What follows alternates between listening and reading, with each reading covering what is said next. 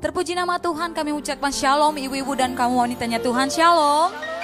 Di mana pun kita berada saat ini kita percaya kasih setia Tuhan, kebaikan Tuhan mengalir berlimpah-limpah dalam kehidupan kita. Amin. Ada berapa banyak kita yang siap untuk memberikan yang terbaik bagi Tuhan? Boleh lambaikan tangannya. Bersama-sama kita bangkit berdiri. Kita berikan tepuk tangan yang paling meriah bagi Tuhan kita Yesus. Sorak-sorak yang paling dahsyat bagi Tuhan kita. Sorakan haleluya.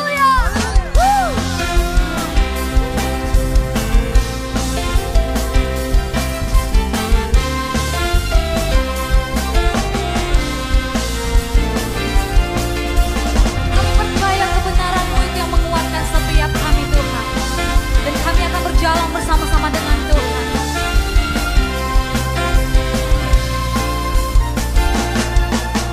Firman-Mu Tuhan Kita bagi kakiku. Janjimu Terang bagi jalan-jalanku. Kebenaran-Mu Menuntunku setiap hari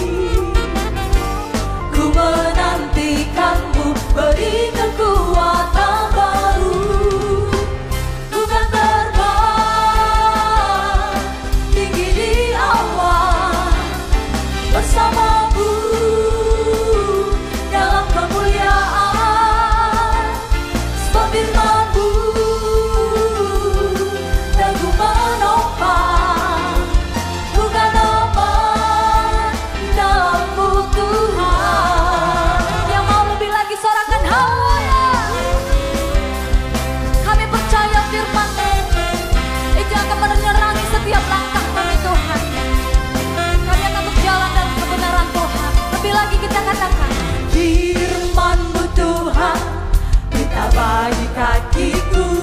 Sebab janjimu terang bagi jalan kami. Janjimu terang bagi jalan-jalanku. Kebenaranmu menuntunku setiap hari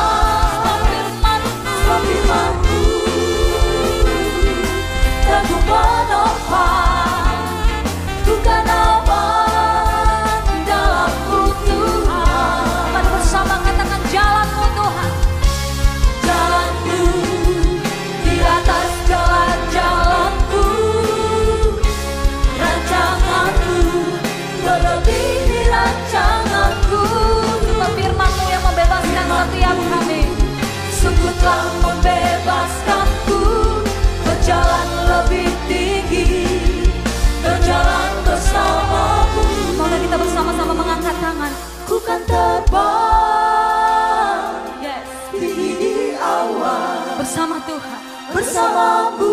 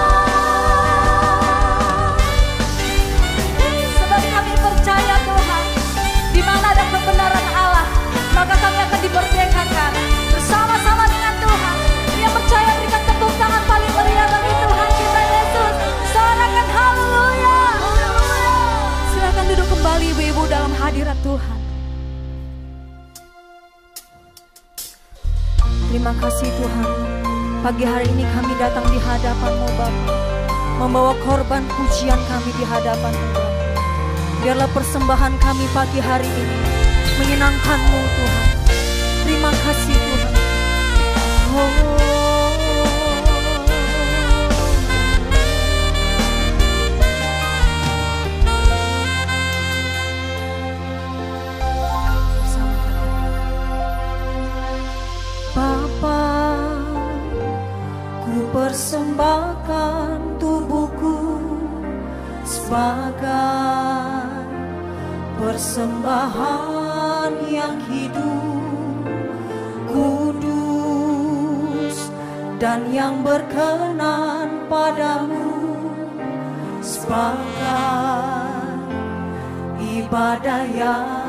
Sejati.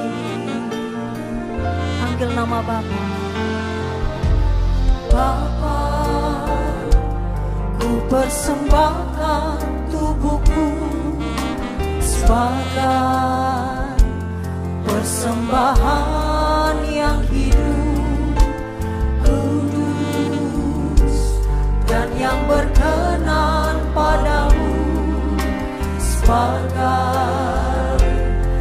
Ibadah yang sejati.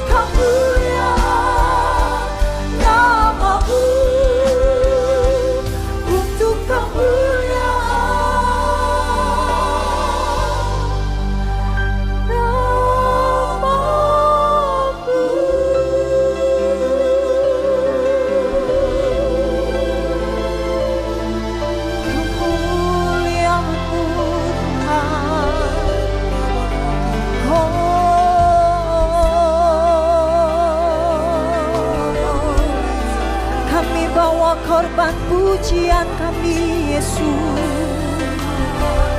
Persembahan yang terbaik Tuhan. Hanya bagimu hanya untukmu Tuhan. Oh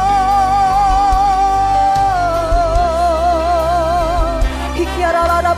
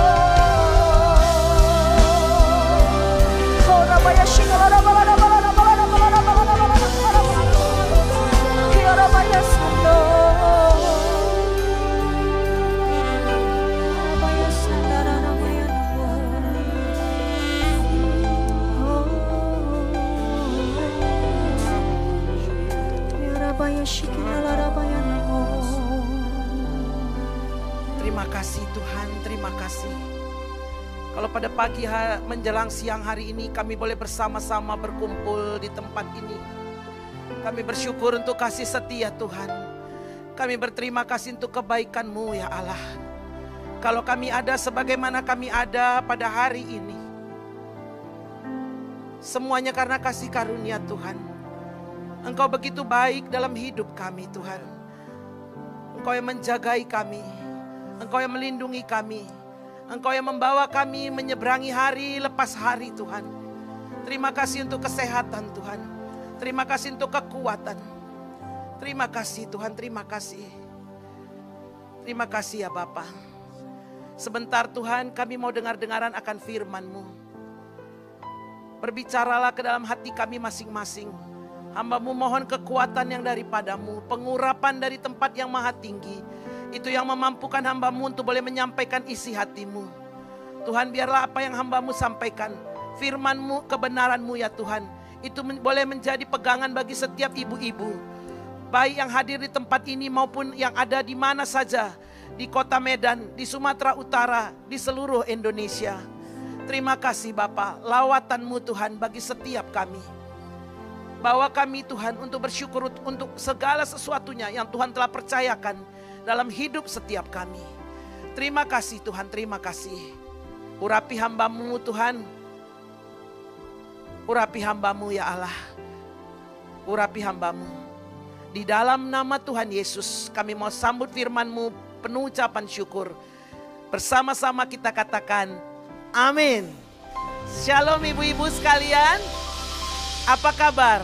Semuanya sehat? Amin. Saya percaya ibu-ibu yang hadir di tempat ini maupun yang berada di rumah atau di mana pun sekarang berada, semua dalam keadaan sehat. Puji Tuhan, kita boleh melalui hari lepas hari yang ada di hadapan kita dengan kekuatan penyertaan daripada Tuhan. Nah, selamat memasuki tahun yang baru yaitu tahun 5781. Tahun apa namanya ibu-ibu? 5781 atau disebut juga tahun P Alep. ya. Pe Alep atau the year of righteousness, tahun kebenaran. Nah, ini adalah tahun di mana bagi Allah tidak ada yang mustahil. Katakan amin.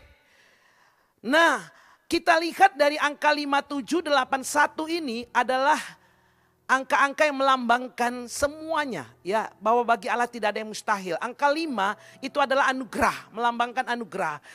7 itu melambangkan eh, sempurna ya. Dan kemudian 8 adalah sesuatu ya, permulaan baru yang baru dan satu adalah melambangkan kepemimpinan ataupun Tuhan itu sendiri awal dari segala sesuatunya. Dan saya berdoa biarlah ibu-ibu sekalian di tahun 5781 ini yang dimulai dari bulan September kemarin ya, ibu-ibu semua dalam keadaan sehat, ya makin hari makin diberkati, katakan amin, ya, makin sukacita, bertambah hari bertambah indah dan bertambah manis seperti pernikahan yang ada di Kanam. 5781 ini biarlah kita semakin mengandalkan Tuhan. Dan kemudian kita juga bersama-sama merasakan bahwa tahun ini adalah tahun kebahagiaan. Walaupun di sana sini masih ada krisis ekonomi. Masih ada COVID-19. Kita berdoa biar segera selesailah. Dan kami percaya, dan saya percaya, saya percaya, percaya juga ibu-ibu semua percaya bahwa corona, penyakit ini virus ini akan cepat berlalu dari bumi Indonesia. Amin. Ya, biarlah semuanya boleh berjalan dengan baik. Kita berdoa. Engkau saya percaya 5781 permulaan yang baru. Biar ini segera selesai dan semuanya ekonomi boleh dipulihkan kembali. Nah, walaupun kita katakan tahun ini adalah tahun yang bahagia, tapi ibu-ibu ada juga yang bilang, ya bu, tapi ada juga masalah pergumulan. Bukan berarti kalau tahun ini tahun yang penuh dengan kebahagiaan tidak ada masalah. Bukankah firman Tuhan katakan, ya firman Tuhan katakan eh, orang eh, orang benar, ya kemalangan orang benar itu banyak, tetapi Tuhan melepaskannya daripada semuanya itu. Nah, kemalangan orang benar banyak di dalam kitab Mazmur, ya. Kemudian tapi Tuhan melepaskannya dari semuanya itu karena apa? Karena ada mujizat Allah yang luar biasa, penyertaan yang luar biasa. Percayalah ibu-ibu kaum wanita sekalian, engkau punya Tuhan dalam hidupmu. Yaitu siapa namanya? Yesus Kristus Tuhan. Dan Tuhan berkata, tenanglah kepada badai, tenanglah kepada angin sakal, tenanglah kepada gelora, apa pun yang sekarang sedang mengancam dunia ataupun sekitar kita. Dan Tuhan katakan, tenanglah, ini aku, percayalah kepadaku, jangan takut, jangan khawatir. Jadi kita boleh mm, tenang dengan apa yang dikatakan oleh Tuhan. Saya ingat sebuah lagu, saya mau awali firman ini dengan lagu ini. Lagunya sederhana, lagunya kata-katanya sederhana, pasti ibu-ibu tahu nadanya, tapi mungkin lagu ini versinya beda. Kalau dulu eh, hitung berkat begitu ya. Mari kita angkat pujian ini.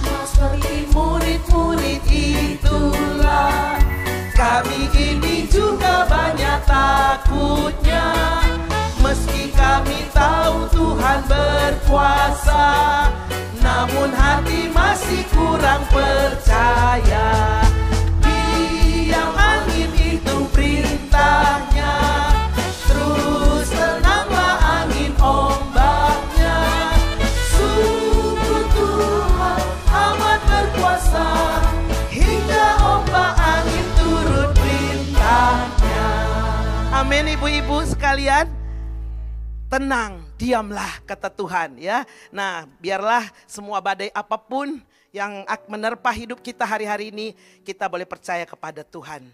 Nah, kita ini eh, di dalam tahun ataupun bulan ini di tahun 5781 ini kita diberi tema dari gereja yaitu dari Roma 6 ayat 13. Dan janganlah kamu menyerahkan anggota-anggota tubuhmu kepada dosa untuk dipakai sebagai senjata kelaliman, tetapi serahkanlah dirimu kepada Allah sebagai orang-orang yang dahulu mati, tetapi yang sekarang hidup. Dan serahkanlah anggota-anggota tubuhmu kepada Allah untuk menjadi senjata-senjata kebenaran. Nah, firman Tuhan mengajak kita untuk menjadi senjata kebenaran. Sepanjang tema gereja kita sepanjang bulan ini dan sampai bulan-bulan ke depan. Kerajaan surga itu seperti diibaratkan seperti seorang tuan yang akan pergi, pergi ke luar negeri, meninggalkan hamba-hambanya. Dan kemudian dia memanggil hamba-hambanya, dia mempercayakan ada yang diberi lima talenta, ada yang diberi dua talenta, ada yang diberi satu talenta. Dan kemudian tuan ini pergi untuk beberapa waktu lamanya, dan setelah itu dia kembali. Waktu dia kembali dia panggil hamba-hambanya. Dia tanya kepada yang lima talenta, apa yang kamu lakukan? Yang lima talenta bilang, ini Tuhan saya sudah menghasilkan lima talenta lagi. Bagus, kamu hamba yang baik, itu sempurna. Kemudian yang dua talenta juga bilang, dipanggil apa yang kamu lakukan? Ini Tuhan saya sudah menghasilkan dua talenta lagi. Bagus, kamu hamba yang baik, itu sempurna.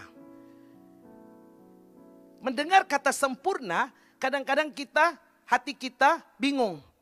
Bagaimana kita bisa sempurna? Karena bayangan kita kalau sempurna itu seperti orang yang nggak pijak bumi begitu ya. Kemudian melayang-layang di udara ngambang, suci, udah nggak ada dosa. Tapi di sini saya mau katakan, kesempurnaan tiap-tiap orang itu beda. Nah yang satu talenta, dia tidak lakukan apa-apa. Waktu ditanya oleh tuannya, dia katakan, aku tidak lakukan apa-apa, malah dia menyimpannya. Dan dia disebut sebagai hamba yang jahat. Hamba yang jahat dan akhirnya dia dibuang ke neraka. Mungkin kita ada yang bilang, Bu, saya nggak punya talenta. Ya mungkin ibu mm, dikasih lima talenta, saya cuma satu. Itu takdir saya. Oh nggak ada ya, Tuhan tidak pernah lakukan hal yang seperti itu. Tetapi setiap orang yang tadi, talenta setiap orang itu berbeda-beda. Ya ukurannya ada pada Tuhan. Tetapi kalau yang tidak punya, firman Tuhan katakan malah diambil semuanya. Yang punya akan ditambah-tambahkan, akan diberi berlimpah-limpah. Di sini kita harus bisa, di kita harus bertanggung jawab menunjukkan kepada Tuhan kalau kita itu bisa dipercaya untuk melakukan tugas-tugas yang dipercayakan oleh Tuhan. Dan Tuhan sekali lagi di sini harus kita catat tidak suka orang yang talentanya kecil. Tuhan suka orang yang punya talenta besar. Nah ada yang bilang ini kan sudah takdir saya bu. Oh nggak ada, di dalam kekristenan tidak ada takdir. Takdir kita adalah sebagai anak-anak Allah. Karena yang siapa yang menerima dia diberi kuasa untuk menjadi anak-anak Allah. Itu takdir kita. Dan itu adalah sesuatu yang luar biasa. Kita di, dibawa untuk menjadi diciptakan segambar serupa dengan dia. Allah yang maha kuasa. Nah kemudian kita diberi setiap orang harus bisa mengambil keputusan. Keputusan ini tergantung kita. Keputu, kalau mengambil keputusan itu mengandung satu resiko. Ya, ada kalau keputusan yang kita ambil itu baik, kita akan mendapat reward atau hadiah.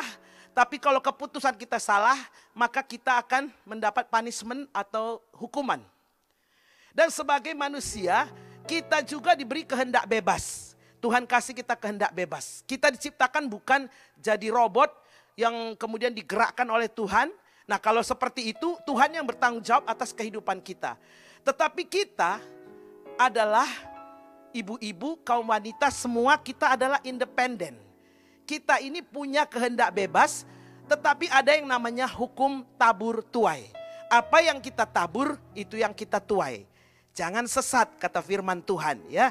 Nah, manusia diberi roh Allah supaya apa? Supaya eh, memiliki punya jiwa, pikiran, perasaan dan kehendak. Nah, kita ini untuk apa itu semuanya diberi Tuhan? Diberi rohnya untuk kita bisa mengasihi, kita bisa mencintai sesama kita, mengasihi keluarga kita, saudara-saudara kita juga, siapa saja. Dan Tuhan mau kita memaksimalkan talenta yang Tuhan beri kepada kita. Yang lima maksimalkan, yang dua maksimalkan. Nah tetapi manusia sering kali membuat banyak kesalahan. Sebenarnya kesalahan ini nggak usah diulang-ulang. Kita bisa belajar dari Alkitab. Ada banyak tokoh-tokoh Alkitab yang membuat kesalahan. Adam salah. Kain salah. Istri Lot salah. Esau salah. Orang-orang yang ada di yang mau naik ke yang nggak mau naik ke kapalnya eh, ke bahteranya Nuh salah.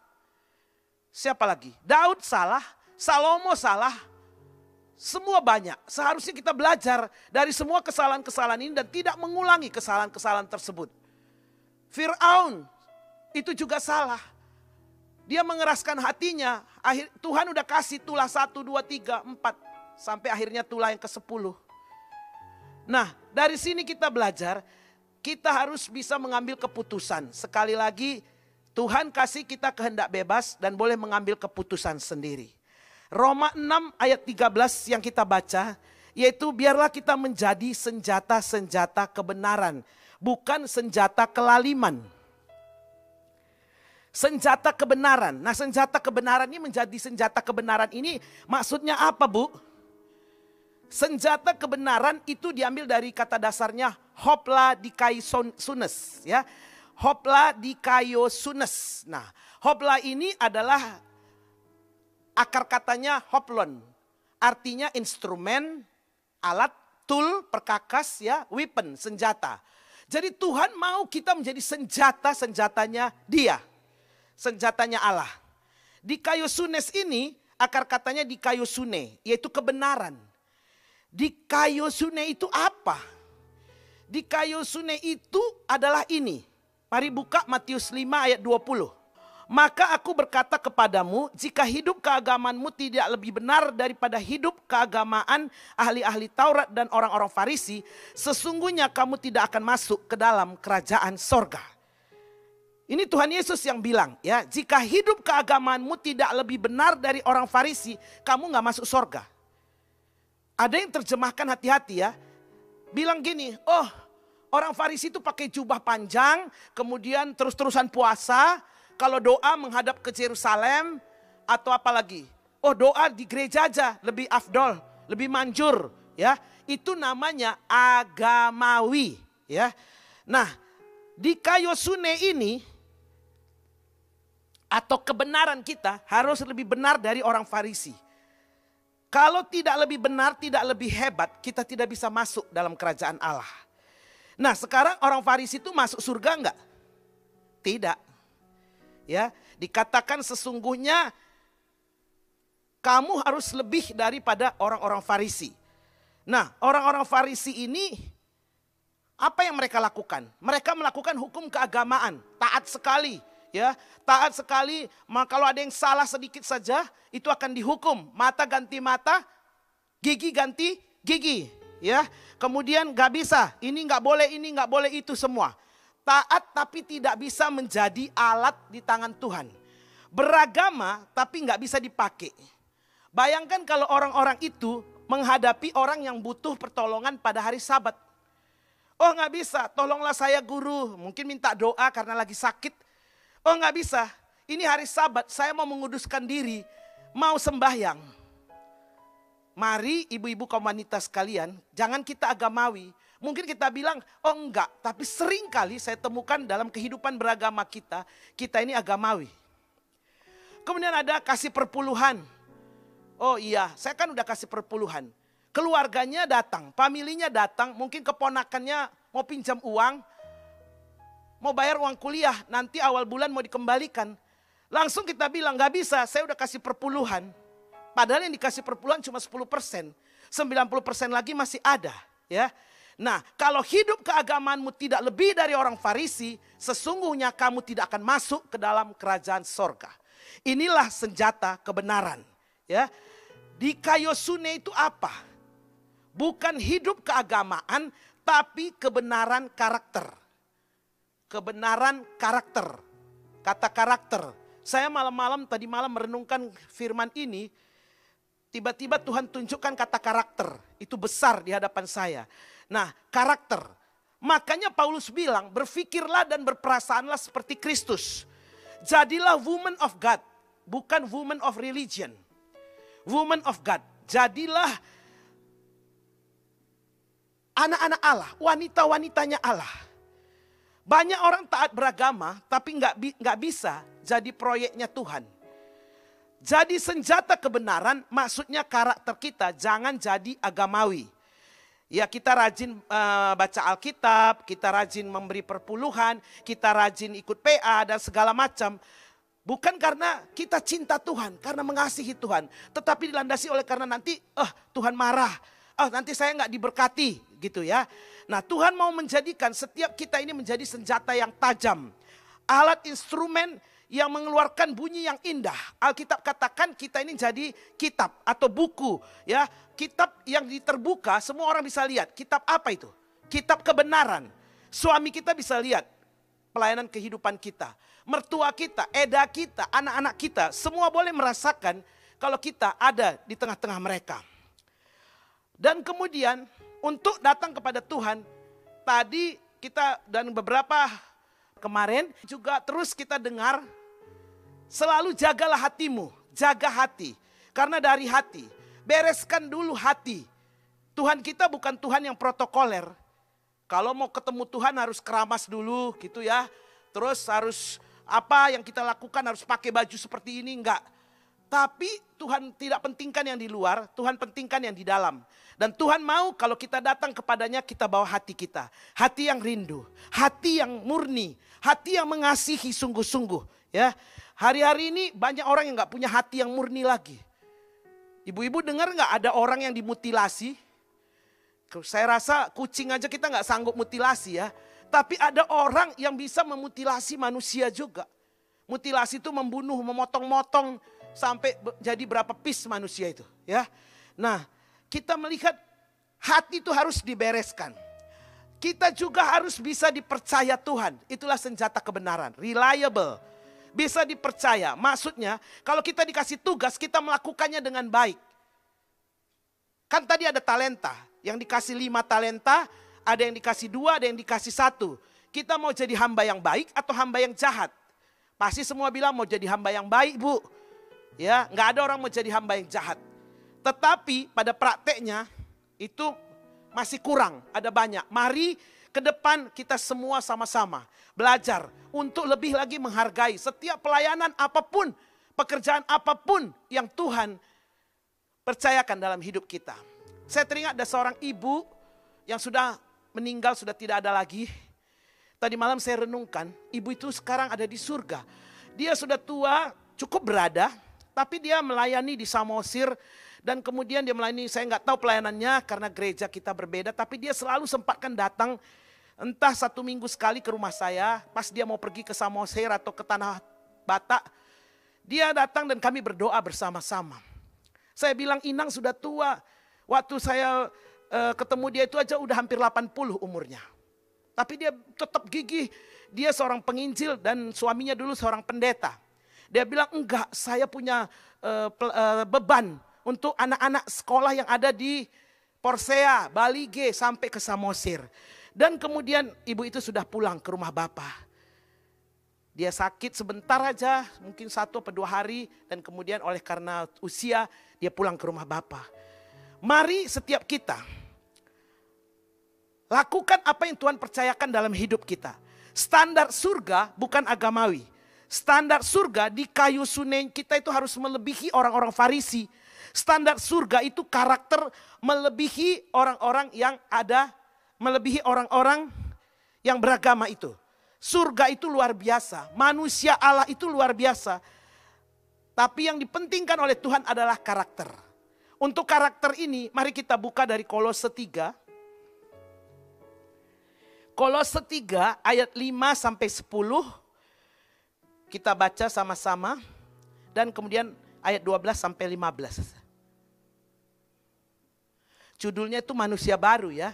Nah ayat 5. Karena itu matikanlah dalam dirimu segala sesuatu yang duniawi. Yaitu percabulan, kenajisan, hawa nafsu, nafsu jahat, dan yang dan juga keserakahan yang sama dengan penyembahan berhala.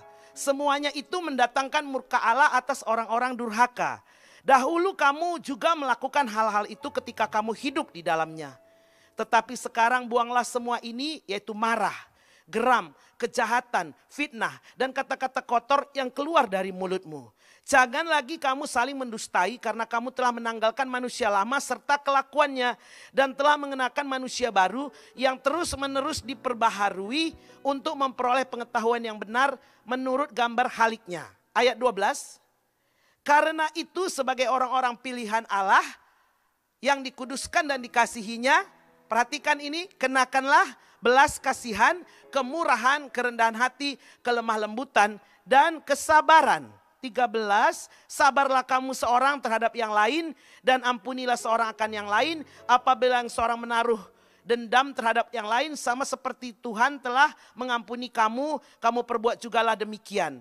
Dan di atas semuanya itu kenakanlah kasih sebagai pengikat yang mempersatukan dan menyempurnakan.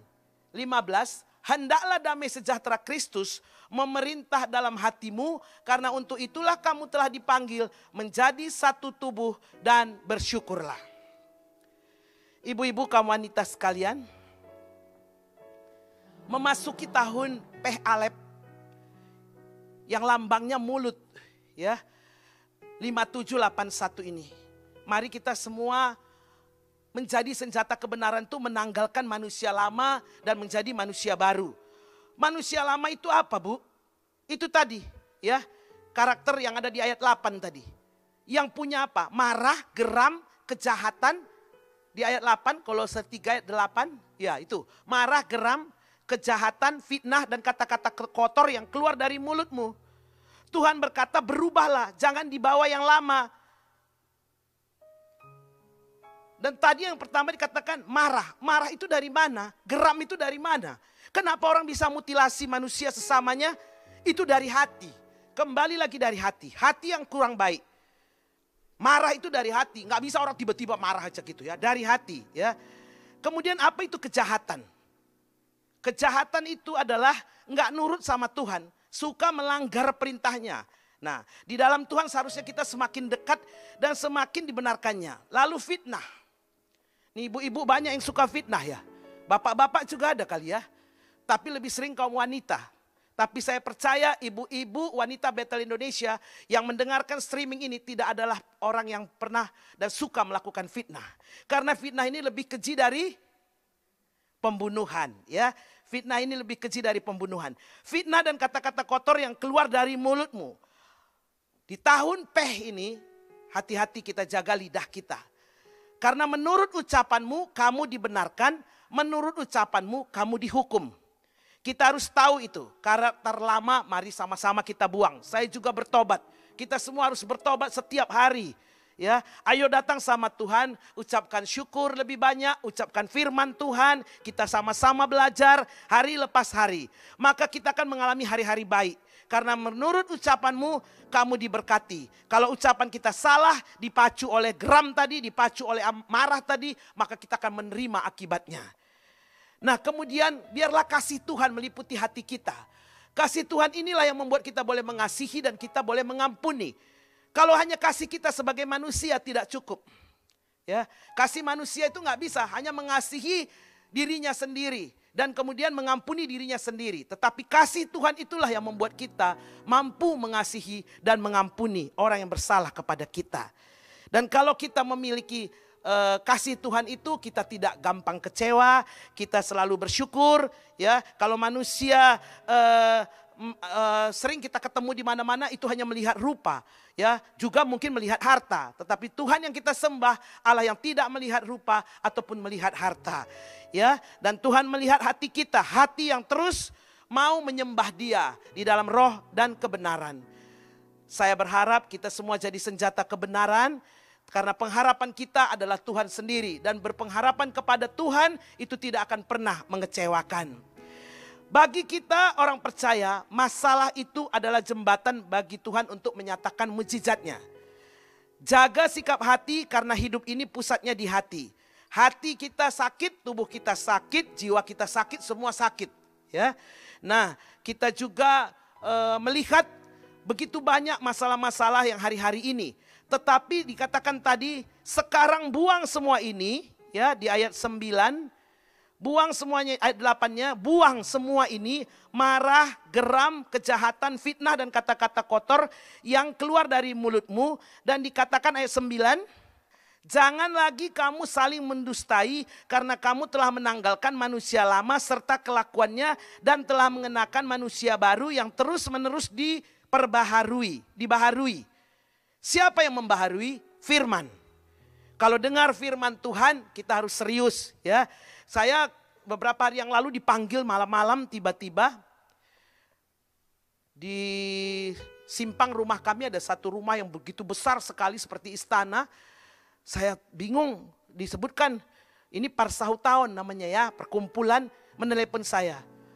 Ada apa? Saya bingung, kenapa dipanggil? Apa ada yang meninggal sakit? Ah, pokoknya datang aja kak, doa dulu sini. Dan saya datang, ini udah jam 8 ke jam 9 malam. Kemudian saya datang, saya lihat mereka duduk semua. Ada apa saya bilang? Adalah sekitar bapak, ibu, dan kemudian ada yang parsautawan sekretaris kami di situ dengan istrinya. Ada enam orang kali ya. Terus mereka cerita. Ini lihat katanya di tengah rumah itu ada baju yang sudah koyak. Bapak ini orang kaya raya ya, orang yang apalah ya. Kemudian sukses gitu. Apa yang terjadi? Anaknya laki-laki itu tiba-tiba minta makan. Minta makan nanti tunggu ya sebentar, lima menit aja. Tiba-tiba marah, kalap, nggak tahu apa.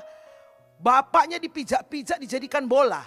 Ya bapak nggak bisa ngelawan dong anak umur anak pria usia 29 tahun.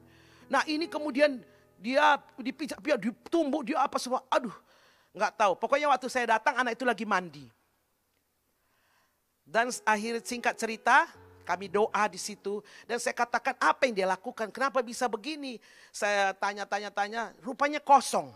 Dia selalu di kamar menyendiri, nggak tahu apa yang dikerjakan. Orang tua juga mungkin pikir baik-baik aja. Umur 29 tahun di kamar atas terus di situ saja ber, berhari-hari, berminggu-minggu, bertahun-tahun. Nah, apa yang dia kerjakan bisa saja tiba-tiba rohnya didatangi oleh uh, kuasa kegelapan karena kosong. Dan saya mengarahkan dia untuk uh, ada konselor konselor lagi ya, dibimbing dan segala macamnya. Tetapi saya melihat sekarang minta ampun kepada bapaknya. Bapaknya nggak mau kasih ampun. Ya, bapak ini rasanya gimana gitu. Dan anak ini waktu minta ampun juga nggak nangis, nggak ada, ya biasa aja. Ampun aku pak, gitu aja. Padahal bapak ini bilang, bapak itu kau bikin bapak jadi bola, katanya gitu ya. Baju yang dipakai itu udah koyak. Bisa koyak baju. Dua baju bapak itu piyama sama ada baju luarnya. Dua-dua koyak gitu ya. Berarti bukan main. Dan dikatakan oleh teman-teman saya yang ada di situ. Kalau warung yang di depan itu nggak buka bapak itu udah mati. Karena dipijak-pijaknya terus katanya ya. Nah kita bisa melihat hari-hari ini. Banyak kuasa-kuasa kegelapan di mana-mana firman Tuhan, kalau dengar firman Tuhan harus serius. Dan saya katakan putar kaset-kaset rohani. Saya arahkan dengar lagu-lagunya Pak Niko itu. Tahu Pak Niko? Saya katakan nanti lihat di Youtube. Supaya di rumah ini saya melihat rumah itu aja ya seperti rumah apa ya besar sekali. Nah kemudian saya katakan angkatlah di sini ada doa pujian, ada lagu-lagu, dengar firman-firman Tuhan. Banyak pendeta yang khotbah di mana-mana ya nggak tahu apa tapi kan semuanya itu yang mendata uh, karena kekosongan hati, kekosongan semua suasana di tempat itu itu yang memicu anak ini. Lebih lanjutnya saya serahkan dia kepada sebuah yayasan untuk mendidik dia karena saya juga tidak terbatas waktu untuk mendidik dia. Nah, tetapi saya katakan harus serius untuk mendengarkan firman Tuhan. Perhatikan firman Tuhan supaya kalau kita punya pengertian yang baru, ada masalah dalam hidup kita, kita tahu jalan keluar. Amin. Ya, banyak anak Tuhan katanya bertuhan, tapi kalau ada masalah nggak bisa mikir, malah bingung, ketakutan, dan akhirnya berbuat yang salah. Mari 5781 ini kita sama-sama berbenah. Berbenah untuk berbuah. Dikatakan di dalam ayat 12, ya kalau kita udah buang geram, marah, kata-kata kotor, fitnah semuanya, kenakanlah belas kasihan. Kenakanlah belas kasihan di ayat 12, kemudian kenakanlah kelembah lembutan, kesabaran, dan kemudian kemurahan. Semuanya ini kita pakai dalam hidup kita. Kalau ada masalah kita tenang dulu. Silent is gold.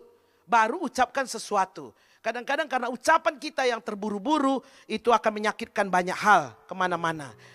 Kita ngomong sembarangan akhirnya memicu banyak perkara. Ibu-ibu kaum wanita sekalian. Biarlah hidup kita boleh dipakai untuk kebenarannya Tuhan. Menjadi senjata kebenarannya Tuhan. Dan menutup daripada firman ini di ayat 15 dikatakan hendaklah damai sejahtera Kristus memerintah dalam hatimu. Nah, memerintah dalam hati kita. Karena untuk itulah kamu telah dipanggil menjadi satu tubuh dan bersyukurlah. Biarlah damai sejahtera Kristus itu memerintah dalam hati setiap kita. Engkau ibu-ibu yang ada di rumah, di mana pun berada, yang mengikuti streaming ibadah Wanita Battle Indonesia, keluarga besar Medan Plaza di tempat ini, biarlah damai sejahtera Kristus itu memerintah dalam hatimu. Terima kasih untuk segala sesuatunya kita naikkan kepada Tuhan. Mari kita angkat pujian ini.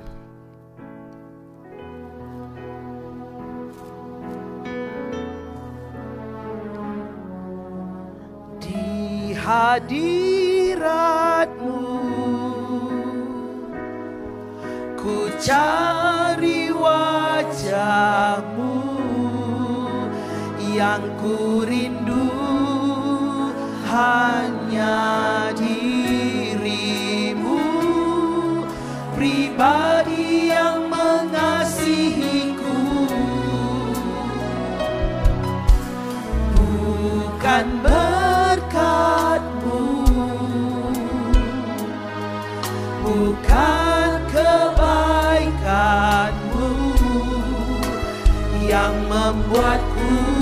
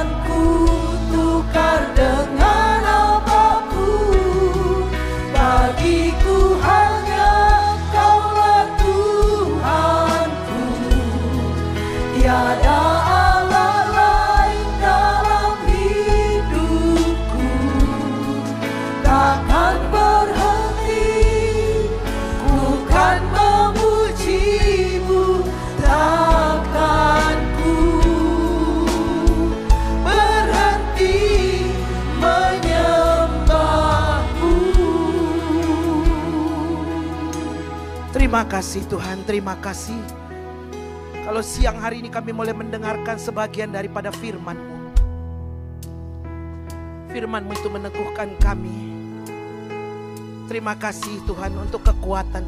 Untuk kami boleh dipakai menjadi senjata-senjata kebenaran-Mu. Pakailah setiap ibu-ibu kaum wanita di mana pun berada ya Tuhan. Karena wanita-wanita adalah senjata-senjatanya Allah. Yang kau pakai di akhir zaman ini. Tuhan urapi dan berkatilah setiap ibu-ibu yang mengikuti streaming ibadah ini Tuhan. Engkau memberi kesehatan, kekuatan, hikmat, bijaksana. Seperti lagu kami tadi Tuhan. Sekalipun kau tak menjawab kami Tuhan. Sekalipun banyak hal yang belum kami terima dalam hidup kami. Ada doa-doa yang belum dijawab. Tapi kami tidak akan mengganti engkau ya Allah dengan apa pun juga. Kami tetap akan menyembah Engkau sampai akhir hayat kami. Terima kasih Tuhan, terima kasih. Berikan kesehatan kepada setiap ibu-ibu di mana pun berada, kekuatan. Jagai suami anak-anak mereka semua Tuhan. menantu, cucu, dan semua keluarga besar daripada ibu-ibu yang ada di mana pun yang sedang mengikuti ibadah ini. Terima kasih ya Allah, terima kasih. Kami juga mengangkat tangan kami bagi bangsa dan negara kami.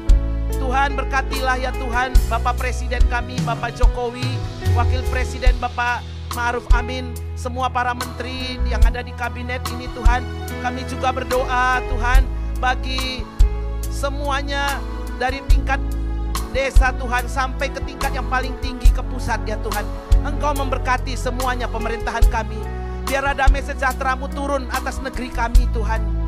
Terima kasih Bapak, terima kasih keamanan terjadi. Biarlah eh, resesi ekonomi ini boleh pergi ya Tuhan. Dan boleh digantikan dengan kemakmuran yang daripadamu. Terima kasih Tuhan. Kami juga berdoa ya Allah. Bagi kami pemimpin-pemimpin rohani kami yang ada di tempat ini. Secara khusus kami mengangkat tangan kami. Bagi hambamu Bapak Gembala pembina kami yang ada di Jakarta, Bapak Insinyur Niko Nyoto Raharjo. Berkati hambamu ini Tuhan dengan semua wakil gembala. Perlindunganmu yang sempurna turun atas hambamu ini ya Allah. Kami juga berdoa bagi gembala sidang di tempat ini Bapak Edi Praitno dan keluarga ya Tuhan. Demikian juga gembala pembina kami ya Tuhan Bapak Bambang Yonan dan keluarga Tuhan. Engkau melindungi semua hamba-hambamu Tuhan. Menjauhkan dari sakit penyakit ya Allah menutup bungkus dengan kuasa darah Tuhan Yesus. Engkau mempercayakan hal yang lebih lagi Tuhan. Isi hatimu kepada hamba-hambamu ini Tuhan. Berkati semua para full timer Tuhan. Semua pemain musik Tuhan. Yang hari ini boleh bersama-sama kami mengangkat pujian di tempat ini. Meninggikan Engkau. Berkati Tuhan, berkati berlimpah-limpah keluarga mereka semuanya Tuhan. Bapak, kami juga berdoa bagi tim medis Tuhan agar semuanya Tuhan kau beri kekuatan untuk boleh menolong orang-orang yang sakit yang ada di kota Medan ini. Rumah-rumah sakit Tuhan di kota Medan semua Tuhan kau berkati ya Allah berkati Tuhan. Jauhkan Tuhan, jauhkan semuanya sakit penyakit virus ini dari kota ini Bapak. Terima kasih Tuhan, terima kasih. Kami juga berdoa ya Tuhan. Bagi pembangunan rumah Tuhan di tempat ini ya Allah. Kami mengangkat tangan kami Tuhan biarlah pembangunan rumah Tuhan di tempat ini boleh berjalan sesuai dengan waktumu ya Tuhan. Kairosmu ya Allah. Biarlah engkau Tuhan yang menolong kami dalam segala hal Tuhan. Kami juga bersyukur berterima kasih untuk semua jemaatmu yang dengan setia membawa persembahan mereka Tuhan. Terima kasih Bapak berkati setiap tangan yang membawa persembahan. Berkati berlimpah-limpah Tuhan. Di mana pun jemaatmu berada, terutama ibu-ibu kaum wanita Tuhan. Engkau memberkati Tuhan, memberi kesehatan, kekuatan, hikmat, bijaksana yang daripadamu. Terima kasih ya Allah. Kami juga berdoa Tuhan bagi Yerusalem. Shalom Yerusalem. Biarlah kesejahteraan ada di lingkungan tembokmu. Biarlah berkat-berkat Yerusalem itu boleh kami terima. Berkat Yerusalem itu memberkati keluarga kami, pribadi lepas pribadi, Berkat Yerusalem itu memberkati kota Medan. Berkat Yerusalem itu memberkati Sumatera Utara. Berkat Yerusalem itu menyertai Indonesia. Terima kasih Bapa di sorga. Terima kasih Tuhan sebentar kami mau pulang. Kami mau mengakhiri ibadah kami di tempat ini. Mari ibu-ibu kaum wanita sekalian kita angkat tangan kita arahkan hati kita kepada Bapa di sorga. Pulanglah dan bawalah anugerah. Damai sejahtera yang berlimpah-limpah dari Allah Bapa kasih yang sempurna dari Tuhan kita Yesus Kristus, serta persekutuan yang manis dengan Roh Kudus, itu yang menyertai setiap kita sekarang sampai Maranatha, bahkan sampai selama-lamanya. Yang percaya diberkati sama-sama katakan, Amin. Tuhan Yesus memberkati.